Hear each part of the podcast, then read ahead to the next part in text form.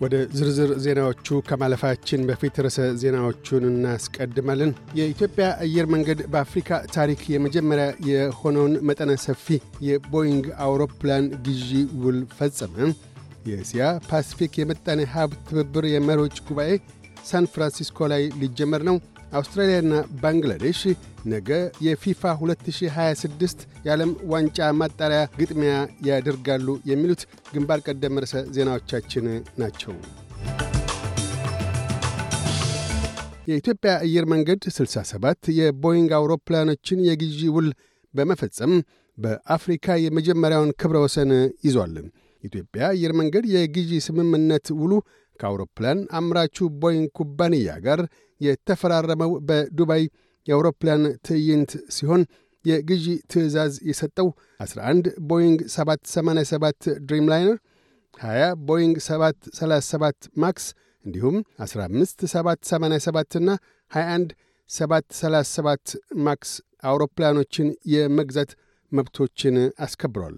የኢትዮጵያ አየር መንገድን የማሳደግ ዕቅድ ተከትሎ የ11 787 ድሪም ላይነር እና 2787 ማክስ አውሮፕላኖች ግዢ ዋጋ 5.6 ቢሊዮን ዶላር መሆኑን የአየር መንገዱ ዋና ሥራ አስፈጻሚ አቶ መስፍን ጣሰው ገልጠዋል። የኢትዮጵያ አየር መንገድ በመቶ 40 አውሮፕላኖች ወደ መቶ የመዳረሻ ስፍራዎች የሚበር ሲሆን ከአፍሪካ ግዙፉ አየር መንገድ ነው። የዓለም ጤና ድርጅት የጋዛ አልሺፋ ሆስፒታል ያለ በቂ መብራት፣ ውሃና መሠረታዊ ቁሳቁሶች እስካሁንም አገልግሎት እየሰጠ ያለው በሕክምና ሠራተኞቹ የጀግንነት ጥረቶች ነው ሲል በውዳሴ ገልጧል። የድርጅቱ ቃል አቀባይ ማርግሬት ሃሪስ በአሁኑ ወቅት ሆስፒታሉ ሰባት መቶ ሕሙማን ከአርባ በላይ የጤና ሠራተኞችና ሦስት ሺህ ያህል ተፈናቃይ ሠራተኞች ወይም ተጠላዮች እንዳሉት ተናግረዋል። ወይዘሮ ሃሪስ ባለፉት 48 ሰዓታት ብቻ 20 የሆስፒታሉ ሕሙማን መሞታቸውንና ሁኔታው ይበልጡኑ አስከፊ እንደሚሆንም አመላክተዋል። እስራኤል ቀደም ሲል የአልሺፋ ሆስፒታል ስር የሐማስ ተዋጊዎች የእዝ ጣቢያ እንዳለ የገለጠች ሲሆን ዩናይትድ ስቴትስም እስራኤልን በመደገፍ ሐማስ አልሺፋ ሆስፒታልን ጨምሮ የተወሰኑ ሆስፒታሎችን ለወታደራዊ ጥቅም እያዋለ ስለመሆኑ ከተለያዩ ምንጮች የተሰባሰቡ መረጃዎች እንዳላት ገልጣለች። ይሁንና ሐማስ የእስራኤል አባባል ከእውነታ የራቀ ነው ሲል አስተባብሏል። ይህ በእንዲህ እንዳለም እስራኤል ከጥቂት ሰዓታት በፊት ወታደሮቿ የአልሺፋ ሆስፒታልን ከበው መያዛቸውንና ወደ ውስጥ ዘልቀው አለመግባታቸውን አስታውቃለች። ጠቅላይ ሚኒስትር አንቶኒ አልቤኒዚ በሳን ፍራንሲስኮ በሚካሄደው የእስያ ፓሲፊክ የምጣኔ ሀብት ትብብር የመሪዎች ጉባኤ ላይ ለመታደም ዛሬ ህዳር አራት ወደ ዩናይትድ ስቴትስ አቅንተዋል። በውይይቱ ላይ ንግድ፣ የአየር ንብረት ለውጥና የዲጂታል ምጣኔ ሀብት በአጀንዳነት ይመከርባቸዋል። በጉባኤው ወቅት አንዱ ከፍተኛ ትኩረትን የሚስበው የቻይናው ፕሬዚዳንት ሺ ጂንፒንግና የዩናይትድ ስቴትሱ ፕሬዚደንት ጆ ባይደን ንግግር ይሆናል። የሁለቱ አገራት መሪዎች የወታደራዊ ግንኙነት፣ የጋዛ እስራኤልና የዩክሬን ሩሲያ ጦርነቶችን አንስተው ይወያያሉ።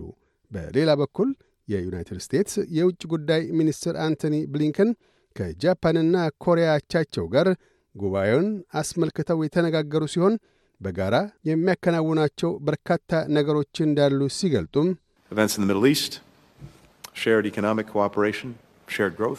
የዓለም ዙሪያን ስንመለከት አያሌ በጋራ የምንከውነው ሥራ አለ። በአሁኑ ወቅት የድርሻችን የሆኑ ተግዳሮቶች ተጋርጦብናል። ይሁንና የተወሰኑ መልካም ዕድሎችም ገጥሞናል። ምክክራችን ስናደርግም እኒህን ሁለት ክስተቶች ልንመለከት ይገባል። ሆኖም የመካከለኛው ምስራቅ የጋራ ምጣኔ ሀብት ትብብር፣ የጋራ እድገት፣ የደቡብ ኮሪያ የጸጥታ ሁኔታ፣ የሩሲያ ወታደራዊ ትብብር የእኛን የዩክሬን ድጋፍ አክሎ በርካታ ቀጠናዊና ሉላዊ ጉዳዮች አሉ። እኒህና ሌሎችም ታካይ ጉዳዮች የጋራ አጀንዳዎቻችን ናቸው ብለዋል። የአውስትሬልያ እግር ኳስ ቡድን ሶከሩስ ረጅሙን የፊፋ 2026 ዓለም ዋንጫ ማጣሪያ ጉዞ በነገ ዕለት ከባንግላዴሽ ጋር በመጋጠም ሊጀምር ነው። የሁለቱ አገራት ግጥሚያ የሚካሄደው በአውስትሬልያ ሰዓት አቆጣጠር ከምሽቱ 8 ሰዓት በኤሚ ፓርክ ይሆናል። አውስትራሊያ በተመደበችበት ቡድን ውስጥ ፍልስጤምና ሊባኖስ ይገኙበታል።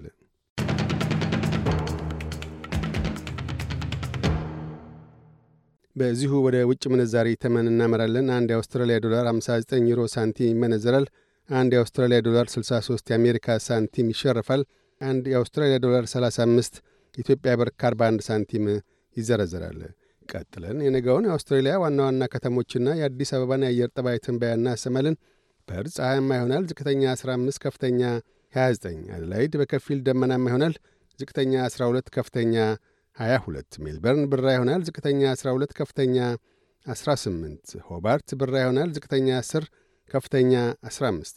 ካምብራ ብራ ይሆናል። ዝቅተኛ 9፣ ከፍተኛ 26። ሲድኒ ካፊያው ይጨምራል።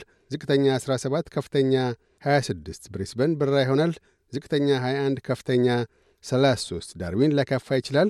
ዝቅተኛ 26፣ ከፍተኛ 33። አዲስ አበባ ፀሐያማ ሆኖ ይውላል። ዝቅተኛ 10፣ ከፍተኛ 25። ዜናዎቹን ከማጠቃላችን በፊት ርዕሰ ዜናዎቹን ደግመን እናሰማለን።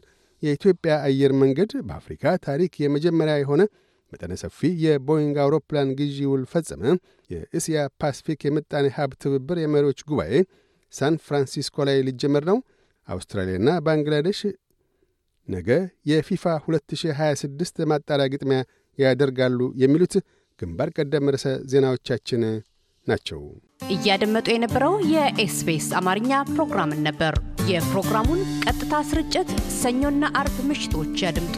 እንዲሁም ድረገጻችንን በመጎብኘት on demand እና በኤስቢኤስ ራዲዮ mobile app ማድመጥ ይችላሉ።